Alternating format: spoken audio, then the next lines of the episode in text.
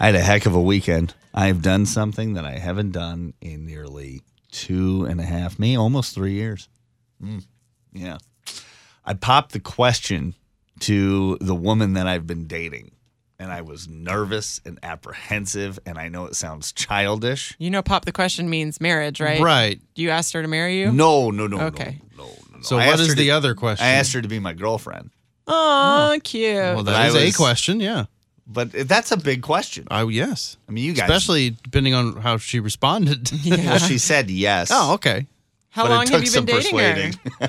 Did you give her something to bribe her? Like, what do you do? Uh, Uh-huh. Just around a month. Wow. Yeah, it hasn't. It hasn't really been that long. You Congrats. guys have been like inseparable. It seems like since Yeah, you I mean, started. we like dating, we so. like spending time together. It's been really nice, but I was nervous, and that's not like me at all. Usually, I'm just like, oh, I'm gonna just ask whatever's on my mind, and I think will just that's a go up and good talk to sign random if you people. were nervous. If you weren't nervous at all, then I, you know, it, then it means that you don't really care about the result. I feel like if Yeah. you're nervous, then that means that You you, care. You're concerned about Or her you- saying no. Were you worried, thinking she might say no? No, I don't think it was worried where I was like, oh gosh, she might not say yes.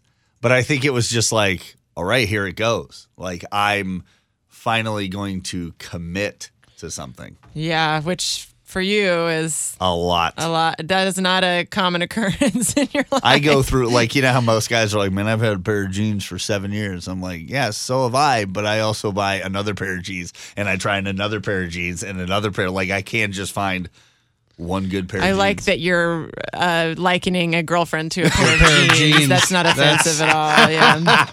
I think you need to treat your relationship with her a little bit different than how you think of jeans. Just FYI. and I and I do. I mean, it might have been a, a bad analogy, but yeah, I was I was definitely nervous about it. But I want you guys to take me back to your relationships with your spouse, oh, like oh, yes. when Jerry asked you. Oh, he did not ask me. Oh. I told him you will be my boyfriend. This is what's going to happen. Halloween night 2008, a guy stuck his hand up my skirt. I chased him down. I was choking him against the wall of a bar.